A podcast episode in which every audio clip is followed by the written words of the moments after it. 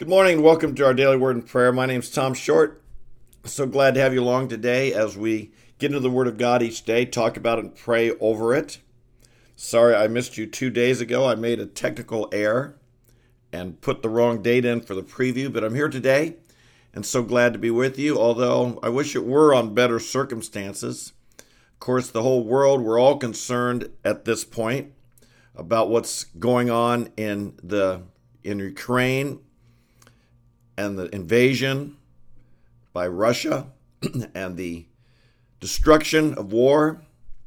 You know, we've lived in a time of relative peace, you and I. Most of us in our lifetime, we've not seen long-term or destructive war, nor necessarily destructive wars of aggression. I'm not saying we haven't seen them, but they haven't been common. And we're used to a world of peace. And when we see aggression, like we've seen here in the last few days, it is disturbing. It's destructive. And it seems so unnecessary. I'm reminded as I was on campus yesterday preaching at uh, Florida International University, I was just reminded of the destructiveness. This war reminds me of the destructiveness of sin. Sin destroys. Sin is bad. I'm reminded of C S Lewis, who was an atheist, and we all know C S Lewis now uh, in the twentieth century, one of the great apologists for the Christian faith.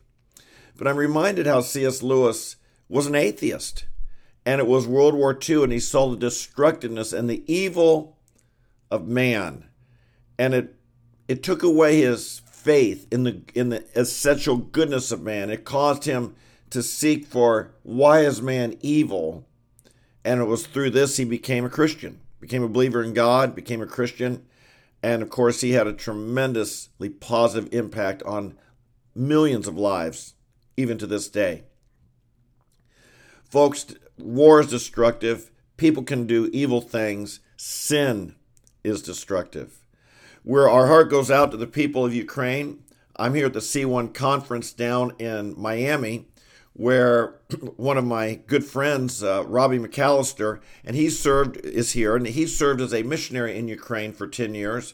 His family lived there after the fall of the Soviet Union, and he's got many friends there still, pastors that are staying with their church that didn't flee, that see it there, that they believe that they're to be the shepherds st- sticking with the flock, and they're putting their lives at risk and danger, and of course, Robbie's so uh, deeply moved, and all of yesterday was getting all kinds of personal updates from uh, friends of his in Ukraine and people who are standing firm for the gospel. I've been moved by pictures of prayer and people in Ukraine that are praying.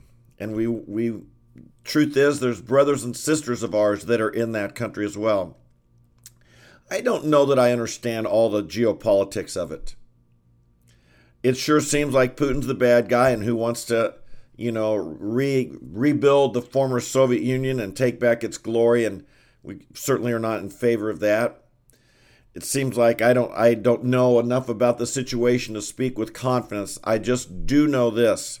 The country was living at peace and they're being invaded by an aggressor, and it just seems so irritating, so terrible, so disturbing, so wrong to be so destructive. And as I said earlier, we've lived in a time where of relative peace, where where so many, you know, in our lifetime, so many people have been lifted out of poverty, lifted out of famine, and and it's so sad to see steps back where there will be such human suffering. We pray that somehow God will use it, as he did, like I said, with C S Lewis. We pray that somehow God will use evil and turn evil for the good. We pray for revival. We pray for revival in all over the world. And who knows how God can use the evil of man to bring about the goodness that he wants to do. That being said, we still wonder, well, how do we pray for this? And yesterday, uh, Robbie, my friend Robbie, led our conference in a prayer for the people of Ukraine, for the nation of Ukraine. And it comes from Second Chronicles chapter twenty, somewhat out of context, but there's a lot here that we can apply and put contextually to the situation in Ukraine. And I'd like to this morning simply read this prayer again and apply it, shall we say, ask God to apply it to these people, to our brothers and sisters, to the people of Ukraine. And uh, we'll pray from Second Chronicles, and we'll just make this our prayer, and you can put it in the proper context. We're no longer in Israel two thousand, a couple thousand years ago, but we are praying for this for today. Second Chronicles chapter twenty, verse five, and we'll pray if you will join with me. Then Jehoshaphat stood in the assembly of Judah and Jerusalem in the house of the Lord before the before the new court, and he said, O Lord, the God of our fathers, are you not God in the heavens? And are you not ruler over all the kingdoms of the earth? Power and might are in your hand, so that no one can stand against you. Did you not, O our God, drive out the inhabitants of the land before your people Israel, and give it to the descendants of Abraham, your friend, forever? They have not... They have lived in it and have built you a sanctuary there for your name, saying, should evil come upon us, the sword or judgment or pestilence or famine, we will, we will stand before this house and before you, for your name is in this house, and cry to you in our distress, and you will hear and deliver us. Now behold, the sons of Ammon and Moab and Mount Seir, whom you did not let Israel invade when they came out of the land of Egypt. They turned aside from them and did not destroy them. See how they are rewarding us by coming to drive us out from your possession, which you have given to us as an inheritance. O our God, will you not judge them? For we are powerless before this great multitude who are coming against us, nor do we know what to do. But our eyes are on you. Lord, this is our prayer. And we pray for the people of Ukraine. And I thank you for them, Lord. And it seems like they are powerless against this great horde coming against them. But we know, Lord, we pray that you might give them strength and courage and wisdom and grace. We pray today, Father, that the people of Russia would rise up against this aggression. And demand of their, and I know that they don't have the freedom to speak as we do, and yet it seems they are rising up. And I pray that, I pray that what was done evil here by Putin would, would turn against him. He was miscalculated, even amongst his own people. And I pray that they would even demand that, that this killing and this destruction stop. We pray you'd protect the people of, of Ukraine. We pray, Lord, particularly for the church and our brothers and sisters who have advance the gospel. And I know, Lord, I know people who are working so hard in the gospel there in Ukraine and have been now for thirty years or so. Protect them. Protect your church. Protect your people. Use this evil. Use this destruction. Somehow, Lord, turn it for the good. Might your gospel, might people turn to you in uh, for hope, for salvation, for deliverance.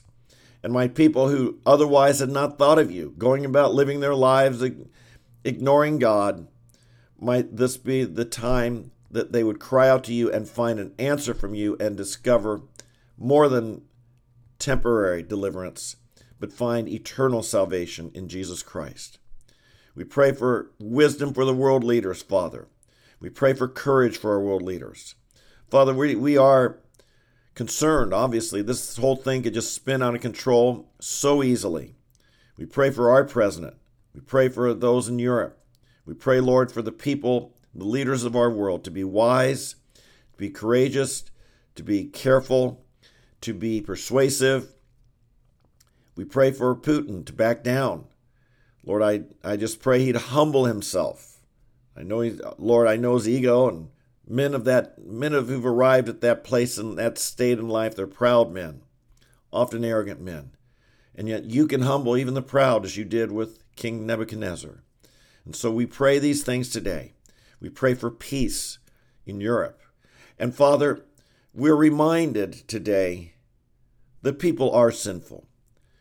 We, we're reminded that the only true peace comes as people have peace with God. And Lord, we we ask that those who are, we we, we fool ourselves to think that nations can get along when families can't get along and individuals can't get along. And and even, Lord, we think in our country, how many people can't get along with one another? We pray for people to find salvation, to learn the peace of God so they could have peace with themselves and even then peace with their families, peace with their neighbors, peace with one another. And someday, Lord, even their enemies could be won over to Jesus Christ and have peace with them. We bless you today. Our hearts are hurting, Lord. We know we are joining with hundreds of millions around the world praying for the situation in Ukraine. Hear our prayers. Figure out a way, Lord, we ask, for you to be exalted and to bring your glory in this situation. We ask it in Jesus' name. Amen and amen. Hey, thanks for joining me. As you know, I'm down in Miami today at the C one Conference. We've been having a great conference. Our goal here, the goal of the C one Network is Uh, the problem is we need leaders. Raising up leaders is hard to do, and our network is designed to help raise up new leaders, strengthen current leaders to be more effective in the gospel and in their leading their church or ministry. So I appreciate your prayers. I know you're standing with me and encouraging me. Tonight I'll be speaking on the topic of inspirational leadership. And so uh, you can pray for me. And if you want to tune in, there's a way. If you go on YouTube, you look up C one Network. C as in Christ, Christ number one, C one Network, and I believe you can probably watch on on uh, this on the YouTube channel. I'm not certain, but I think so. I'll be speaking tonight about seven thirty, eight o'clock, right around then. God bless you. So glad to have you along, and we will look forward to seeing you tomorrow because we're here every day. We get into the Word of God, we pray, and I'm glad you're joining me. It makes a difference. God sees you here. He knows you're here. He'll bless you for your faithfulness. We'll see you tomorrow. God bless you. Bye-bye.